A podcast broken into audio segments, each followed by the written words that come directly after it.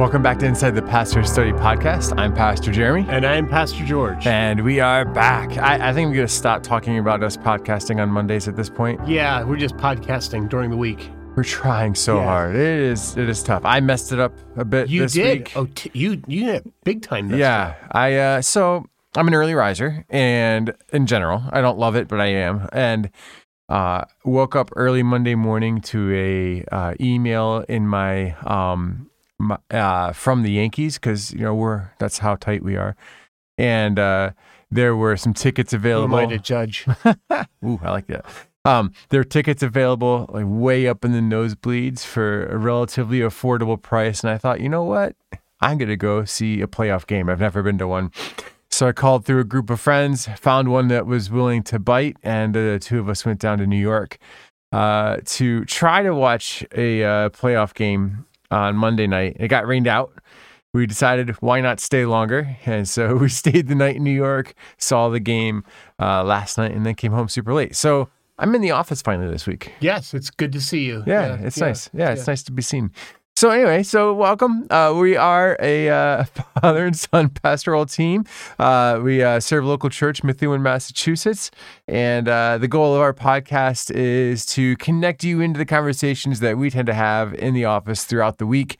Um, most of these uh, podcast title are are um, they, they dig into things that are important to our faith and and uh, they they apply the the wisdom of scripture into culture but they're never really things that we could just preach on or teach on. They're just you know the conversations that we use our We our worldview to apply. We could, but the you know the cost of the cost of uh, of like Benadryl and sleepies and all Yeah. that would just drop. there's only there are only just a few of you out there who are good at listening to this without falling asleep which is good because the podcast a lot of people consume these in the car so true. But if you're not, you might be on uh, our Spotify channel watching us or, or uh, on the YouTube channel watching us. Those are both great options. Where you're gonna like and subscribe. yeah, all of the ratings help. It's a you know every single person on these um, channels or whatever it is asks you to do that, and it's uh, I, it's annoying to me. I always ignore it, um, but it is helpful. It helps expand the audience. Uh, all of the uh,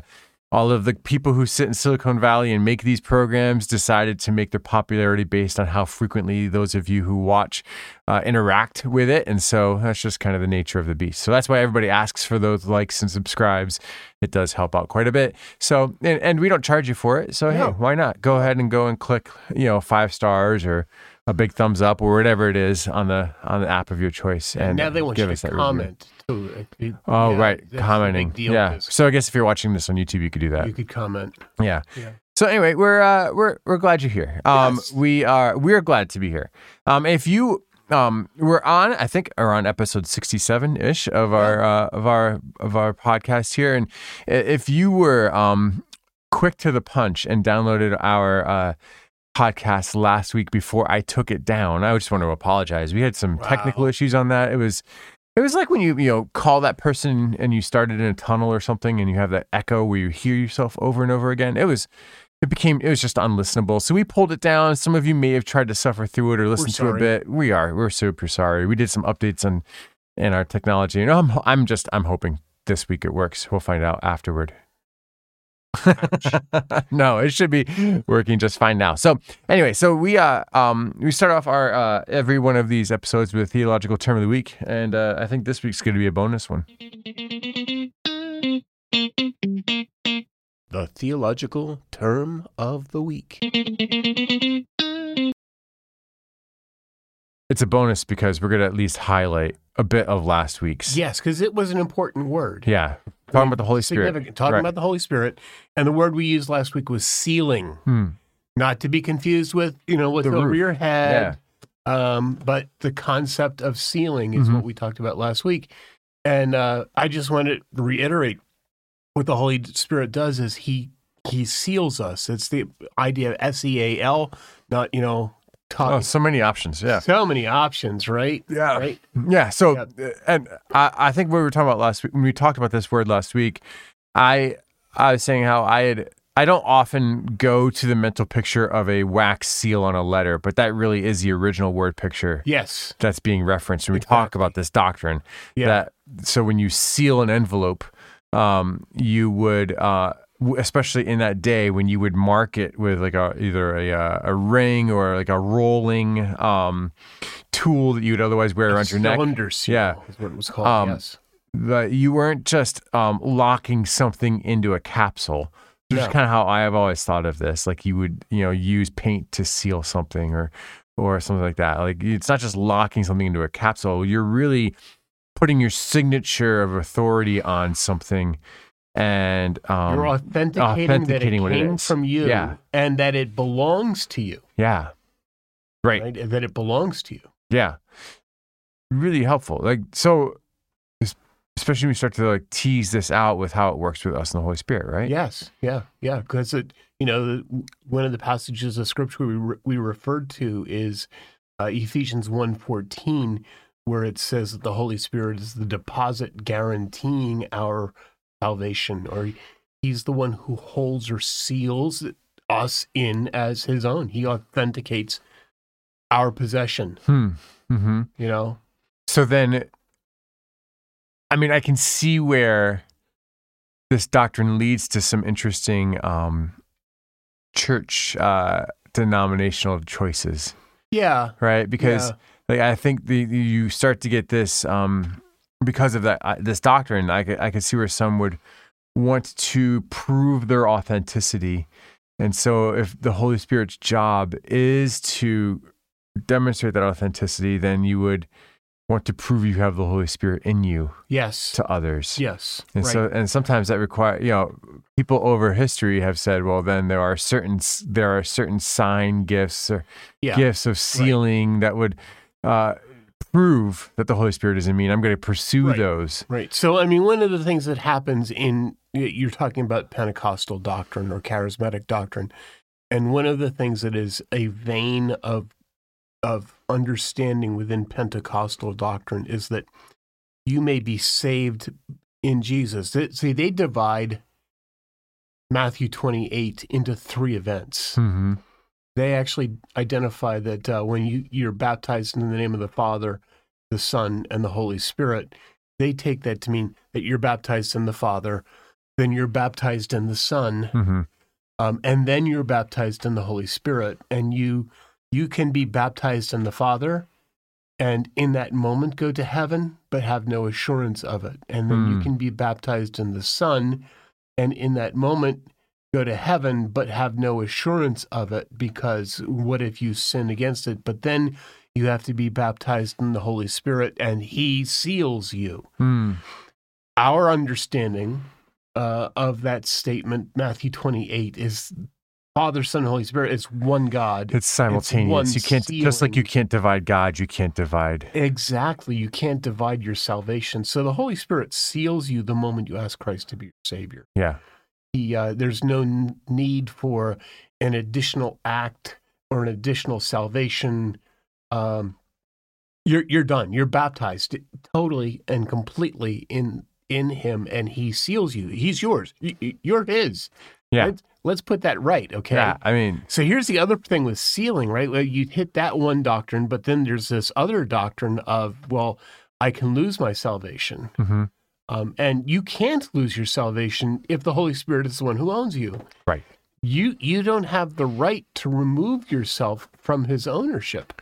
Yeah, and this is the this is a conflict within the evangelical church for a long time. Even like we'll call it the evangelical church, and, and perhaps some mainline churches. Like Yeah. you get into the the Wesleyans and Yes, the yeah. uh, the Methodist line, right? There is or there, yeah, there there are these thoughts that the salva- yeah, your salvation is potentially perishable. Right. But if the Holy Spirit seals you, then he, what he's really doing is he's, he's saying he's taking ownership of you. You haven't just relinquished your ownership. He has taken ownership. Mm-hmm. right? He's the one who is. If if you choose God, then aren't you owning Him Mm-hmm. rather than God owning you? Think about that one. And in that case, aren't you putting your seal on the Holy Spirit rather than the Holy Spirit sealing you? Right, right. Some heavy stuff to Yeah. think through. So if you want more of that talk, there are a lot of episodes really early in our series where we uh, start to parse out some of those differences between uh, different denominations, and, Right. and so we dig into that a little bit more. But that's really that's the that, that doctrine of the sealing of sealing the whole- that the doctrine the the work of the Holy Spirit that we talk about in theology when we talk about sealing. It's kind of that idea, but there's there's another work of the Holy Spirit that comes We're going to add the after that, bonus, right? The This is bonus, the bonus, word for Right. this week. Okay, this is a this is an interesting word. The bonus theological word uh, term of this week is the word fullness. Didn't we cover this already? You would think, right? Because we talked about filling, Yeah. right? Filling and fullness are two different theological terms. Well, it's And like, now- it's like pre-Thanksgiving, post-Thanksgiving. No, yeah, well, yeah, I'm, filling or I'm I'm filling myself with Thanksgiving dinner, and, then, I'm afterward when I'm fullness watching, of yeah. yeah, I'm fullness of turkey. Yeah, no, it's you would think, and that's that's where the confusion lies, lies because so filling is temporary. It's it's what it's what the Holy Spirit does for a specific task in an individual, whether they are saved or unsaved. Mhm. They can be filled by the Holy Spirit. But Paul talks about in Colossians that we have experienced the fullness of Christ in the Holy Spirit. And fullness means that all that the Holy Spirit has to give to us is ours. Hmm. We are full of the Holy Spirit. hmm We we don't lose out on the Holy Spirit. So when uh, when they were looking for uh, deacons in Acts chapter six, they weren't looking for people who were temporarily en- empowered by God. When it says that they were looking for men who were Filled with the Holy Spirit, they were who were who were full of the faith and the Holy Spirit. Hmm. They were looking for individuals who had grasped all that God had for them. So fullness is a, is a work of the Holy Spirit that enables me to understand that God owns everything. Hmm. He's it's it's that moment in time. Fullness is the work of the Holy Spirit where he teaches me that I am completely totally his. It's interesting because where my head first went on this, and you're talking about that with fullness, we have access to, to all that is the Holy Spirit. I really do think of that in selfish terms, right? Like I think of, ooh, that means I have access to everything that's from the Father. This is exciting. That's right. Everything belongs Yeah. to me that belongs to God, which is everything. Sorry, I think of it selfishly. But the, the opposite is the truth Also true, yeah. right and yeah. it's it's just that this the side benefit is we have access to this but the opposite really is the truth to focus on here that god does own all like god is i'm i belong to him i am as as underneath this idea of fullness by the holy spirit i have surrendered and i am fully owned by god Fully owned. Yeah. Yep. Fully owned. Every part of me belongs to him. And the Holy Spirit opens our eyes to that and makes us aware Hmm. that we have the fullness of Christ, that everything belongs to him. But Mhm. also, like you said, though, the opposite is also true because everything belongs to him. I also gain everything that he has for me. Yeah, yeah, yeah. It's a, it's a it's a, it's kind of a beautiful thought. Uh, you know it, that within this sacrifice, we we open ourselves up to be able to enjoy everything. Yes. So in giving up the little that is our control and that is that we believe to be ours, and giving up that small amount, we then have access to this um, unfathomable amount of grace and riches that belongs to the Father. Absolutely. Yeah. Yeah. Yeah. It's an amazing term. And just, it's, it's a term that you kind of have to wrestle with in your brain because, Mhm. first of all, you're, you're led astray, led, you know, not astray, but you're kind of led down one path when you think filling, but then fullness comes in, you start thinking about all the, the ramifications of the fullness of the Holy Spirit Mhm. in me. Yeah, And it's not indwelling. Indwelling is something different. It's the reality that he's going to constantly be with me and Right. he's going to constantly be my direction and he's never going to leave me or forsake me. But fullness is more along the lines of, uh, yeah, post Thanksgiving, I am full. you know, yeah. I just have it all. And just like that, uh, that I'm thinking about that post Thanksgiving meal when all you want to do, like you can't think about anything else. Like if you've if you've done Thanksgiving right, then you have a hard time thinking about anything other than your full stomach, or at least all of your decisions after that really full stomach are impacted by the fullness of your stomach, right? Right. Okay, so like, ah, am I gonna go for my run now? No, thank goodness I did it before dinner, right? Like, am I gonna, you know, what I'm gonna do? I am just, I'm so stuffed. I'm just gonna go sit on the couch. I'm gonna watch football. I'm gonna fall asleep, right? Yes. Yeah. We make those decisions based on that full feeling that we have. Like, yes. uh, it, it, factors into everything we do for those first couple hours. And and I think that's the same, you know, that, that's a similar idea here when we talk about the fullness of the Holy Spirit. Like a, a good way to indicate that you are filled with the Holy Spirit is that everything you do is filtered through that reality that the Holy Spirit is in you. And you can't really make a decision without first running it through that filter of, Whew, I, I, I am full of the Lord's goodness and grace. mm-hmm. And because of that, what, how do I act? right, right. Um, and that part's important for us. I, I think we we get distracted and we miss out on the, that reality that if you are in Christ, if you're a new, if you're a believer, and you're that new creation, then everything you do needs to be filtered through that reality that the Holy Spirit is in you. true. Absolutely true. Yeah. So Yeah. fullness, Fullness. cool Term of the term, week. worth worth thinking about. The theological term of the week.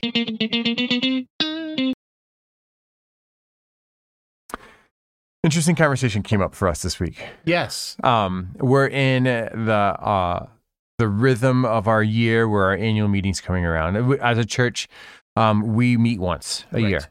Beautiful. Like I've been, we've been in traditions before where that's more frequent, sometimes monthly, quarterly, right? But it's nice. Um, we're an elder-led church. The elder team um, uh, prayerfully makes the majority of the decisions for the church, but we uh, we are still um, you know we're still congregational in nature and Yes. so the congregation has influence and input obviously in everything we do um, and that annual meeting is sort of a blend of those two ideas Right. um, and uh, which i guess is probably another t- podcast talking about Could be. Could the be. uh, the structures of the local church that could be a fun one yeah, Ooh, I might scribble that one down.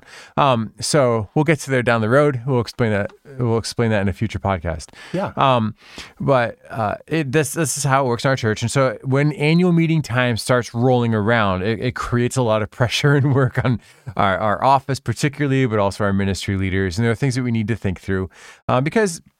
As an organization in the United States, there are certain things that we need to do. Um, right. Right. because of our status and so we run we run this annual meeting you know for the health of our church but also because it's important to our tax status and our organizational mhm, status and things like that and we have elected officers and all of those things and some of those are actual legally legal terms uh, within the uh, the um the framework of our church um, Yes. right these are like legal like Right. officers like your business would have Right. um and so all of that like all of these things again future podcasts we'll, we'll unpack some of that Right. um, but one of the things that we need to do every time we come around is like be prepared for the needed quorum that we have of uh, members at this meeting because you can't really make um, the decisions that you make in that meeting binding unless you have a certain number of your members there and then a certain you know percentage of your overall members. And so at this time of year what we will often do is go through our member roll with a fine-tooth comb. We, we consult it frequently but this time of year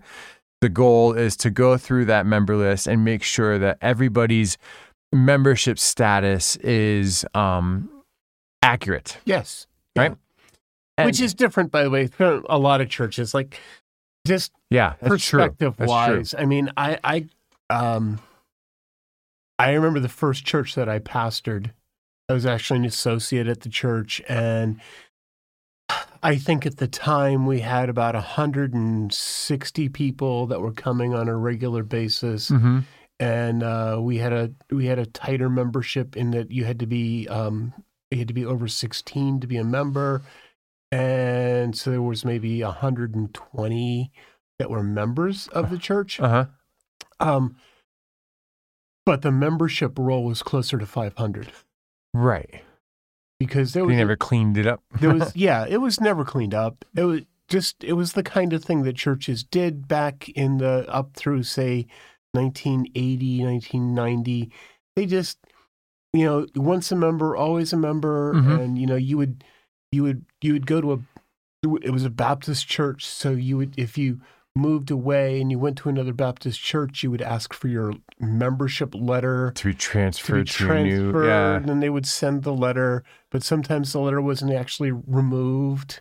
right. Um, and then there were other times when you know if you didn't go to a Baptist church, you went to a Bible church or a community church or something like that, because the word Baptist wasn't in the title, they wouldn't transfer your membership, Mhm. or um, they would just remove you from the membership roll or Mhm. they might just keep you there right. you know and i remember that church uh, one, of the, one of the things we did on like the second or third year that i was there was we decided to actually go through the membership roll and remove all the dead people Hmm. it's kind of, you know How how, dare you? How dare you know well, Sounds like a political move. yeah it does doesn't it Except, yeah, Yeah. We won't get into that one. we won't go there. We won't touch that rail.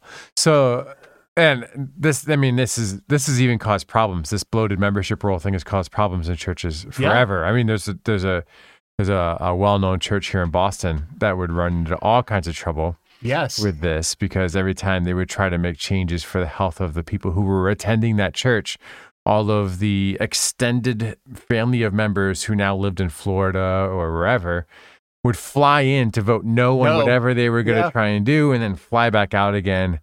It's really, I mean, all of this stuff just kind of makes somebody who is watching all of this sit back and say, where is this even biblical?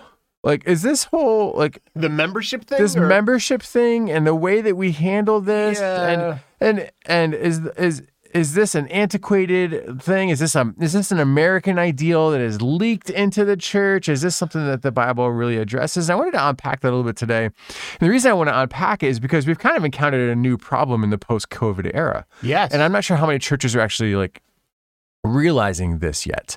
Um, but it's something I was thinking through as, as I was wandering the streets of the Bronx late at night.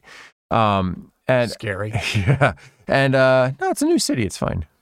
Uh, so, um, here's what I was thinking. Like we have a lot of people who attend our services online now, yes they do yeah and they are frequent online viewers of our service. Some of them who live here locally, and some who have moved, um, but still stay connected with us through our online church presence.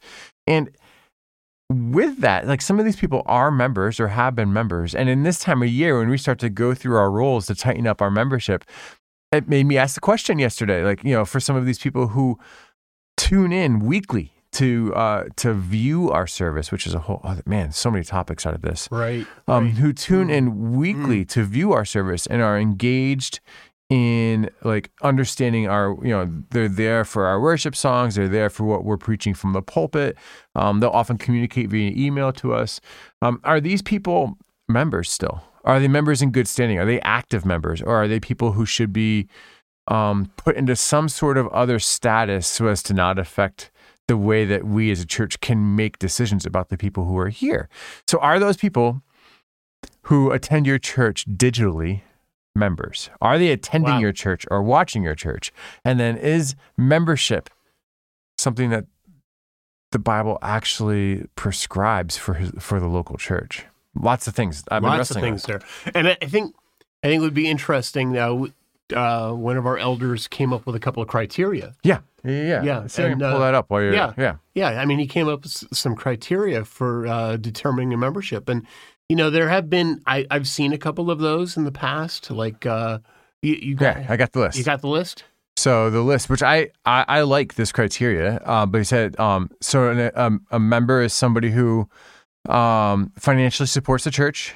Um, you know, they're they're tithing, they're giving to the church, um, and uh, have regular communication with other members and leadership, showing that they're directly involved and actively praying for the ministry.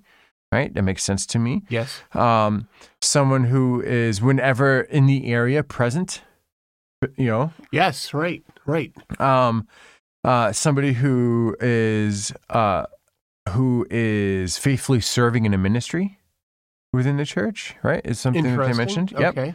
Um, and uh, oh, you know, at some level, somebody's those he's saying these are ways in which you could determine if somebody is an active member in your church. So I True. think he's saying like they're they're present physically was what he was saying. They um they contribute financially. uh, and they contribute their time to ministry. Um, and they are they they are interactive in their prayer for the church and in their connection with leadership and with other members of the church. Interesting. So I have one I have one membership criteria that was not mentioned in there. Yeah. It may have been assumed Could be. in some of those things. Uh, and I think that this is, to me, this is the primary reason that we have membership. And that is that membership says that you are in agreement and support of the local objectives in a specific church. Hmm. So you understand? You're saying that this church, I agree with its mission, its vision, its values, and its practices. You're, you're entering into an agreement. Yeah. Really. Yeah. I mean that that's what membership in the body of Christ is, is Hmm. it not? I mean, foundationally, be a member of his body means that you have agreed with God regarding your sin and you have uh, accepted your relationship with Christ and established a relationship with Christ. So so there's an agreement me- measure that's Mhm. taken to be a member of the church. The larger, the Big C church, The the, larger church. body of believers. right? And so, and I think when we talk about membership, a lot of times we go to Paul's descriptions of the many members one of a body who have different functions, and um, I, I have always applied those to be local terms. Like Yes, each church yes. has a thumbnail, right? Yeah. Like each each church has a hip, each church has a head. Um, but there are others, I think, who would say, no, this is the global church that Paul's referencing. The church as a whole has one head who is Christ, and the church as a whole has feet and has hands and has spleens. Right. And right. uh, like, so, you know, you shouldn't have to commit to one body of believers as a member. You should just attend a church and participate. I remember one time um, reading um, a fellow who'd done some work in this, and he noted that from his perspective, there are only three times that the word church is used in the New Testament as a universal body. Hmm. So, yeah, Peter, on this rock, I'll build my church. Church, yep. Yeah. So every other, so basically every other expression of the word church, other than those three, Uh huh. uh, is Referencing a specific referencing a body of local believers. Body of local believers. Interesting. And and I think that uh, you know I, I think that there are significant needs for a church. I think the churches need um, to have a pastor or elders who are over it, and I think that um, having um, deacons is a good idea Mm-hmm. as part of being a church. And you need a congregation, obviously. Helps. You know, um, otherwise you're just you know signing away the just you're just filling out the card for the automatic ordination and the whatever they want to call it on the back of the in the back of the comic book Right. Right. Right. But- right. you know, churches have definite structure. And I think because they have definite structure and they have definite uh, local applications of that structure, you, you do this when you take care of our connections class. You you talk about how we have we have um, priority. You know, we have very specific, non-negotiable issues about who we are as a church. Mhm. And then we have other areas where we have made decisions about how we're going to worship or how we're going to act within our community. And then then there's this other stuff that just covers everybody. Right. And and with there's a lot of freedom of choice and Right, personality. and- Right. But if you're not if you don't have if if we're not in agreement on those basic things Mhm. and not just not just a um, an expected assent, but more along the lines of you know actually spelling it out and saying, "Here's what we believe.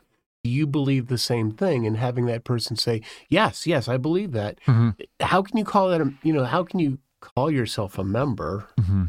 if you haven't agreed upon the basic standards? Right. And so that that's probably a breakdown. As I think through conversations I've had with people um, on the other side of this discussion, if you were to say like, "Do you agree with these principles?" Like, yeah, I wouldn't be here if I didn't agree with those things. Yeah, but we don't know that. But exactly, yeah, that is the challenge. Like it, it's a bit like a, uh, um, when I started dating Kim, I knew I was, I knew she was my girlfriend for a few weeks before she realized she was, I, I was her boyfriend. Oh yeah. Uh, the story for this is a fun one. Like she, well, for her, she likes the telling of this. I don't like it as much, but I will yeah. because I'm brave. And so, um, the we had been seeing each other for for a little bit, and um, we clearly liked each other, and um, so. I remember I remember the evening really well. You know, we have to you know, especially at Cedarville at the time, it's this is still a thing throughout, but you have to have the DTR, the the defining the relationship talk oh. and we would often chat in, in the halls of Cedarville about did they have the DTR yet? Did they have this moment of saying, Will you be my boyfriend? Will you be my girlfriend? Right? This was a thing. And um, it probably is still a thing. And I, I'm just out of that game. So, you know, I've Yeah, committed yeah. at this point. So um, we'd gone to a movie. Um, and then after the movie, we'd each gone back to our separate dorms. And then I, you know, I sat down and I'm like, I missed a golden opportunity to like to have this DTR with Kim. And so I sent her a quick note on uh, Instant Messenger, which was a thing at one point.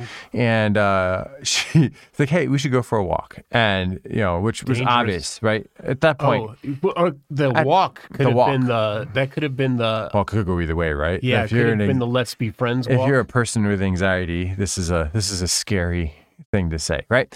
Um, thankfully, uh, yeah. So thankfully that wasn't the case. So um, we go for a walk, and I'm I'm talking with Kim, and I am just struggling with how to actually um, communicate my intention with her, and so I start mumbling and muttering um, and trying to get around this whole will you be my girlfriend talk? And i'm saying you know i really i have enjoyed our relationship so far. I would love to see this continue and, and deepen.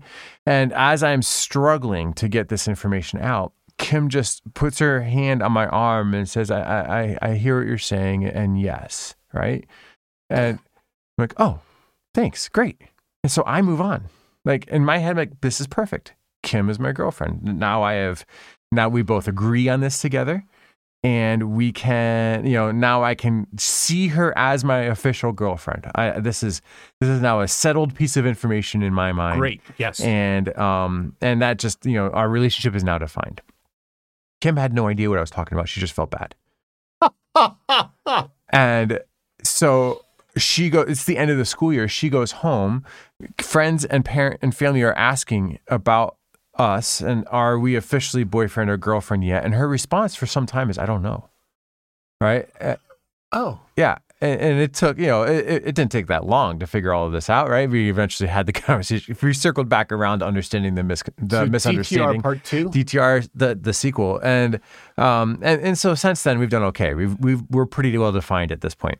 Um but I guess you know Let's hope. yeah. And so uh, without clear communication you can misunderstand each other Yes. Yes. And I, I think the role of church membership is to not make assumptions Yes. and it's not Yes. to say like hey um just because you're here doesn't necessarily mean that you've committed to what we're our mission and our vision and our values.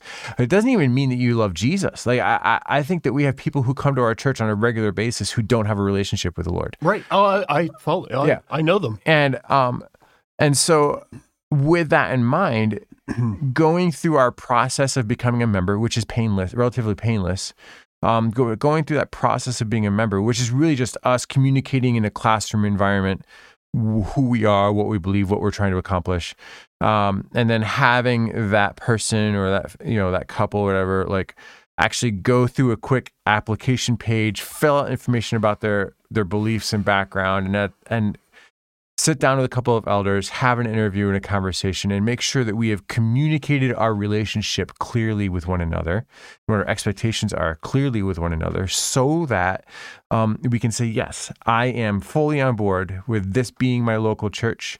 And we as a, as a leadership can say, yes, that person is fully on board with being committed to what we're doing as a local church. And then we have this mutual um, opportunity for communication and for understanding and for sharpening in Right, each other. right. Right. Right. Um, so that's that's what I think about when I when I think about this whole conversation. When Yeah. somebody says to me like, "Well, I'm already I come," shouldn't that be enough? I was like, "Well, I don't actually know that you know what we're doing." Yeah, I agree. Yeah, and and do we know them? Right. I mean, we we kind of know them. Right. You know, they're they're here every week. It's funny because you know, as a pastor, many for many many years, I'll get a telephone call from from a funeral home. Mm-hmm. This is a big one. this is a fun one. This is a fun one. I get a telephone call from a funeral home, and the, the funeral director says, uh, uh, This is so and so from the funeral home. Um, John Smith was one of your members, and uh, they are there. The Smith family is asking for you to do the funeral. Mm-hmm. And I'm my reaction, Who's John Smith? yeah, that's mentally it's going through. Who? Yeah. You know? And and uh quite a i'll i i've you know i've gotten kind of soft on it. I just kind of usually say to the Smile and director "Okay." so oh that's that's fine. Tell me when when was it that mr smith do you, do you know when mr smith came to this church? Uh, you know? Because uh, you don't want your pastor to ask that, do you? yeah you? don't you know it, i saw you know there are two things you don't want you don't want your pastor to ask when it was the last time you came to the church the other one you don't you don't want him to have to lie about you at his at, at Yeah. your funeral, Yeah, right? John Smith was a wonderful man. Yeah, and, uh, I don't. yeah, uh, uh, yeah, Yeah. So uh, you're not a member just because you go to a church. Right. Right. Yeah, I think that's the point here. I here. think Like, that's the point we're making. just because you're like, if you're, if you were with, and if you're in a dating relationship, you're not, you know, this is, it's helpful to have some defined status, yeah, yeah, right? yeah. Um, and uh, and I think that's that's always been a thing. It, you know that that at some point you need to just be able to clearly communicate with one another what your expectations are Sure. and what you're hoping for out of that relationship. You might sit down in our connections class and hear that our church, you know, believes that justification is by faith in Jesus Christ, and you might respond to that by saying, "Whoa, wait a second! You know, Yeah. I'm here for the good works." Yeah, we've had good conversations in past communicate in past connections classes you know, where where there is a difference in theology and we get to work through is this something that is non-negotiable or Yeah. a preference like we can you know fil- we'll filter those differences through to see if that's something that that person's comfortable with we've had connections classes where after several weeks of going through these people have accepted jesus as their savior I, m- multiple times, yeah multiple Right. times. uh, people who at up until attending that class were ready to um, become members of the church who didn't actually weren't actually members of the church of the larger church of what God- know. Exactly. Yeah. So um, I guess that's, that's, that's sort of the point. Like, it- it's it's not just a, an assumed agreement. A membership is a uh, is a firm, even like written, documented agreement that you are on board with um, the participation of the work of God within a local body of believers. Yes. Absolutely. Right. Absolutely. So, with all that said, how does the church post COVID era handle our remote members? I know. I know. That's a really good question. Um, because uh, we've had, and I, I've had, I've been in churches where I had a wonderful, uh, just uh, an example. I had a wonderful family in the church. Um, they were, uh, they had a job where they traveled, Mm-hmm. and they just got to a point where they actually sold their home in our, our town. Um, and they just continued. They di- didn't have an address. They had a post office box Mm-hmm. uh, somewhere in another state, and they just they spent their entire lives on the road with with the job that they were doing. But every month, our church got a tithe check from them because they considered us their church and they were members of our church, and they did not want our their membership removed because they were members of that church and they were going to give it to it and support it. Mm-hmm.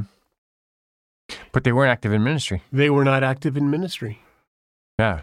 but they were so here's but here's another side of it. So they weren't active in ministry. They were definitely active in their giving. They were also active in their continuing connection and relationship with people from that church. Hmm. this is uh, pre-facebook days. Mm-hmm. but uh, they would make telephone calls. They would uh, they would they would talk to different people in the congregation. Uh, they would you know there were there were emails from them whenever they were actually back in the community they came to church there Yeah. you know Yeah. they they they they worked on their relationship and they were financially supporting the congregation Mm-hmm. so those were two pluses So did you guys consider them members? Oh yeah, absolutely. Yeah. Yeah. In fact, they're still members of that church. yeah. Yeah. Yeah. Yeah. So, so how does that? uh, I I don't have. I'm not sure I have the answer for this yet. I, I really am trying to like think this through because this, this started. This back and forth started. I was as I was saying at the beginning of the episode with trying to figure out um, what we're doing. You know, leading into this annual meeting. Yeah. Yeah. And we do have people in our congregation who are strictly online. Some of them local, some of them not. Yeah. And um, and I would imagine some are physically separated from us Yeah. just because of um, illness health. or health yeah. problems or Yeah. anything like that, right? And so I would consider, you know, like, I I would imagine that most of those people consider Marsh Corner their church. Yes. Still. Yes. Um, and so as I was thinking about this, and I sent back this email, like, what you know, you know, what if somebody's still tuning in and p- p- consuming? This is another tra- challenge. Somebody's still tuning in and consuming our congreg- you know, our services on Sunday, and believes they are still part of our church. Do we put them in some sort of status where they're not members? um, or they're members but they don't have any kind of like voting capability. Like this is this is Yeah, this is yeah. sticky stuff. Yeah. Um, and then the the reply that we got back, which was reasoned and well thought through, was saying no, these are these are some criteria that we look for, I talked about being part, active and participants, active participants in ministry and in giving and in connection with the rest of the church. Which then led me to thinking, I'm not sure that we hold our in person like attendees who have gone through membership to that same standard. Right. Like, uh, how are you? How are you contributing in your spiritual life yeah. to the? do we do we have people who are in a chair now because we don't have pews anymore? Uh, We have people who are in a chair two out of four Sundays a month who will give a twenty into the offering plate maybe once in a while, um, who will attend an occasional event that we host, who are on our membership roll and consider themselves members of the church. Hmm. Um, and is that okay? And if that's okay, then shouldn't somebody who is doing this digitally have the same kind of standing? So I here's a perspective. This is from one church that I've actually pastored, and I actually thought it was a, a good idea, although there are ways around this. that church church required that to maintain your membership in that church, you had to be present in worship Mm-hmm.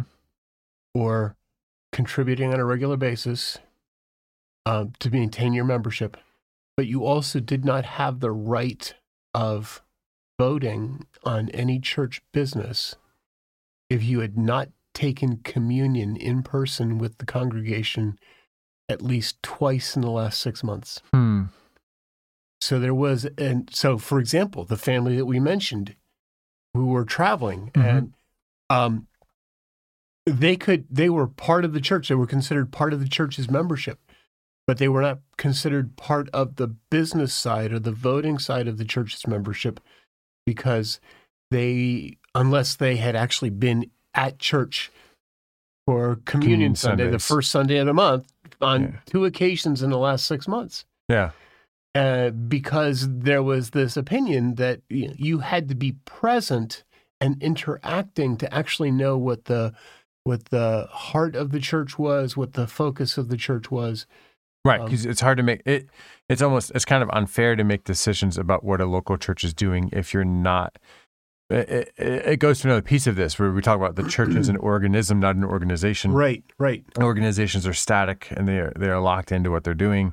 Organisms grow and change and evolve. Yes. yeah. And um, so if you're not part of that process and seeing your church grow and change and evolve, then you might not be making the best and most informed decisions when it comes time to like make a deci- an official decision. And so it's helpful to abstain from that conversation or from that vote. Um, but again, like this digital involvement thing is tricky. So let me let me give you a let me give you a, maybe this this will help, right? So, this finger right here, Mm-hmm. right?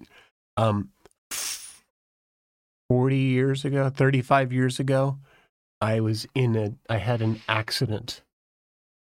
And um, there is nerve damage in this itty bitty pinky. Mm-hmm. So the nerve damage is such that it, it doesn't bother me most of the time. I I actually I can feel I can pick up. I if uh, you know if I needed to, I could pick things up. Um, I only notice the nerve damage on days like this when it's cold enough to be cold, Mm-hmm. but not so cold that we turn the heat on here at the church. And and what that eventually works out to is that I I can't feel the pad on this finger Hmm. right now. Hmm. It's It's just, chilly in here. In case it's you just yeah. it's it's just it, it I can't feel the pad. I I can feel the finger, Mhm. right? I you know I know the finger's there. Um, I just can't feel the pad on that finger because all of my senses of hot and cold in that finger are gone. Hmm. They're numb. Mm-hmm. All right. Given that, it's probably not a good idea for me to rely upon that finger for picking stuff up because I can't tell if it's hot, cold, or even present. Right. A believer who is not a part of the body and connected to the body and involved in ministry and involved in financially supporting the ministry is numb. Hmm. They are a numb cell in the body of believers. They don't know what the other fingers are necessarily doing. Hmm. Mm-hmm. They don't know where the other fingers are necessarily going. They're they're they're slow to the pickup. And I think one of the things that we try to do with our members, we try to keep our members informed. Mm-hmm. Uh, but you know, the best type of the best type of information is always being present. Yeah.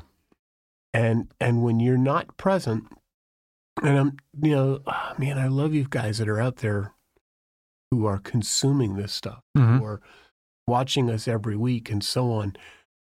But you're missing stuff. Mm-hmm. So we might vote on something at an annual meeting, which we don't necessarily do a lot of, but we might vote on something at an annual meeting and you might say, Wow, when did that happen? Who Hmm. did, you know, and quite honestly, a lot of that you would have picked up if you were here every week. Yeah.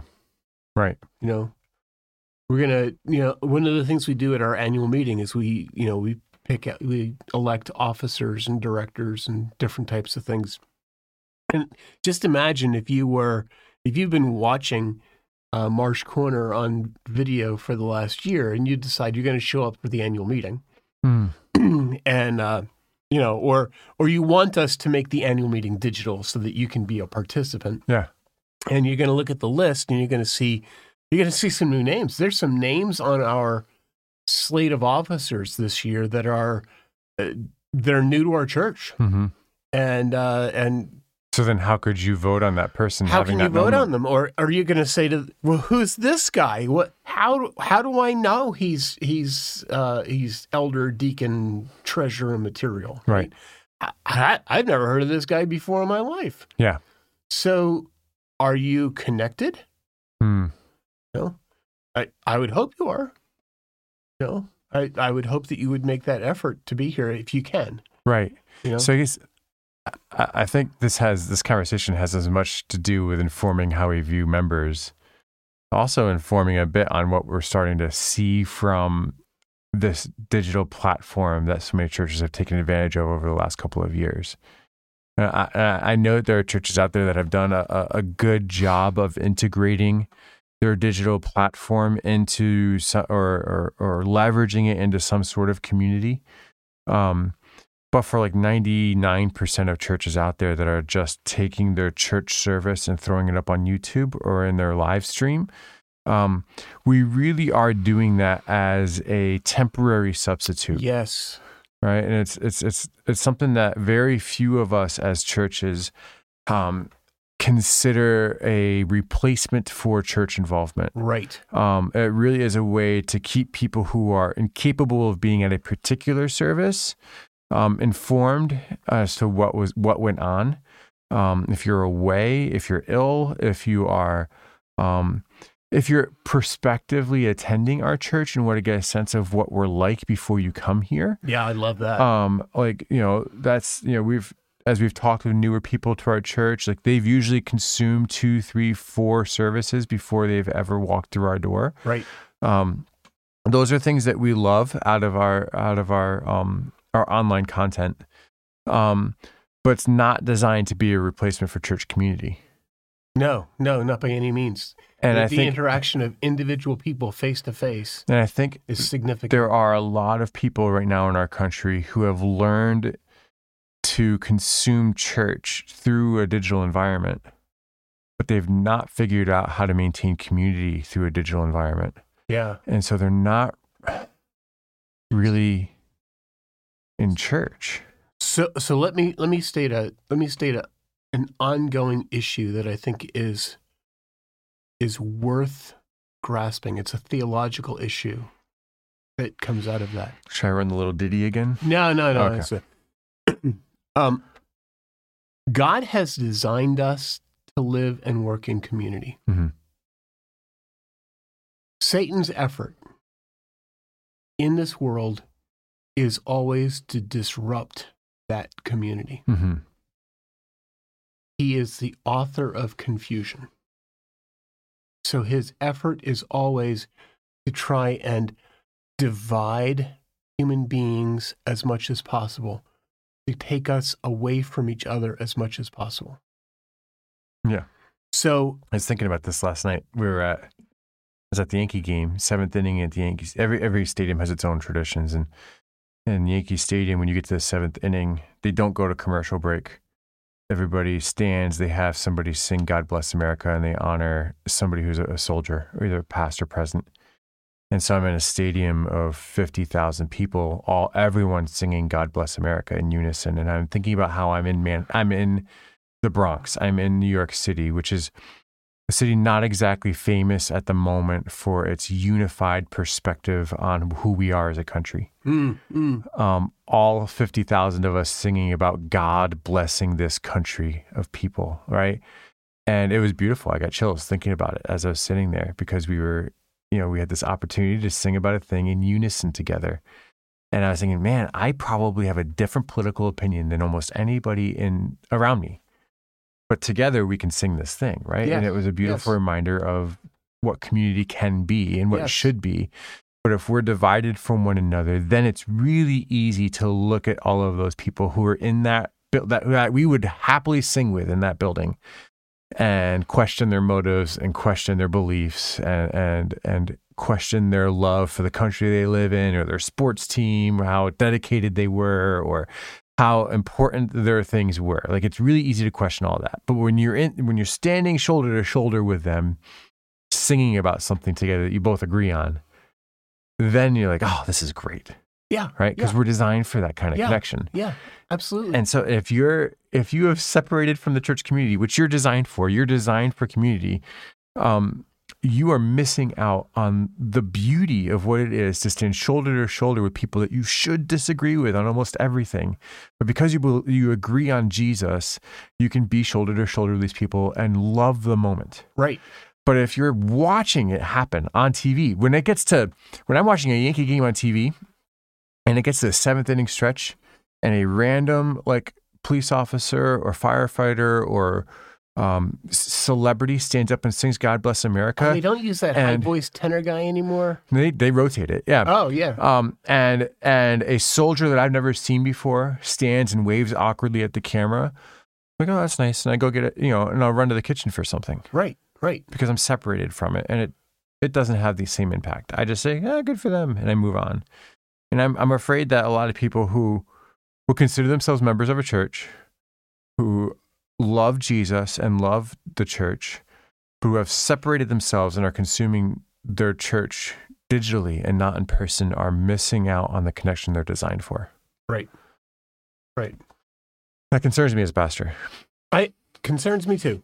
And and I you know I'm not I- sure I'm ready to like make decisions about somebody's membership status for this No. year's annual meeting based No. on all ba- based on this conversation. no. And I think, you know, I don't know, maybe there's a future here for us to have digital members. You know, Yeah. are they interacting with us on Facebook on a regular basis? Do they? Right. Maybe, maybe there's You know, a, maybe there's a new criteria that goes into Maybe our. they're. You know, we've actually making. we've attempted as a church to do uh, Facebook Bible studies. hmm hmm You know, and there have been individuals that have been part of that. You have a. You have a um, A Bible reading group That's a Bible digital. reading group that's digital. Yep. Yep. Um, you know, obviously there's digital giving. If if Yeah. you need a link for that, maybe we should put it in there. Marshcorner.com and you go to Yeah. the top of the page. You'll see the link. Yeah, yeah, yeah. I mean, all of those things are possible digitally. You know, Yeah. is there a future for being a digital member? I, I don't know, I think it's possible, but I do but I would rather you be here. prefer this. Yes, Yeah.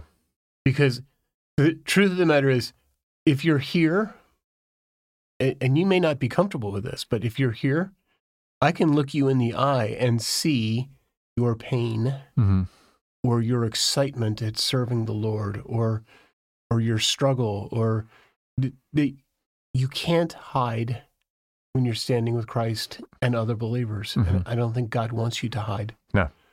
Hiding is kind of the thing that comes out of The whole garden incident. the whole garden incident. Yeah. Yeah. yeah, don't do that. Yeah. Don't hide. Don't hide. Well, maybe we've left you hanging here. And, Maybe we uh, have, but I- it's been a good conversation. Yeah, and this is kind of what the podcast is for uh, Yeah. to wrestle through some of these things. And, and I am still in this place of sensitivity on this. I, I I would love to see the church as a whole really make great use of the tools that we now have to you know um and, and I think that creative church leaders and members um, will be able to take the tools we have and the tools that are in development to, to enhance the Christian community. And I am eagerly looking forward to that and thinking about how to employ that now as a pastor. Um, but in the meantime, We still need each other. we need each other and we need you and, and we need you to be connected to real life people. Yeah. Um, if you're part of our congregation, we need you connected to our congregation. If you found us, we need you connected to a good congregation. Yeah. Um, and uh, so if you're out there and you're not local to us um, and you're not connected with a church congregation, you can always email us podcast at marshcorner.com. Um, the pastoral community is small Yes. and tight, and it's pretty likely that wherever you are in the country, we know a pastor who's there and we can get you connected. Um, For that guy that's listening to us in India, Mm-hmm. we even have some connections there. I think we probably do. Yeah. Um, so we we really, really want you connected with the local body of believers. I, we think that it's vital to the health of every Christian, and uh, we hope that's a, a challenge you take on. Uh, a challenge that we're going to try to take on is podcasting again next week. Oh yeah. Yeah. Yeah. We'll hope to see you then. But until then, have a good week, everyone.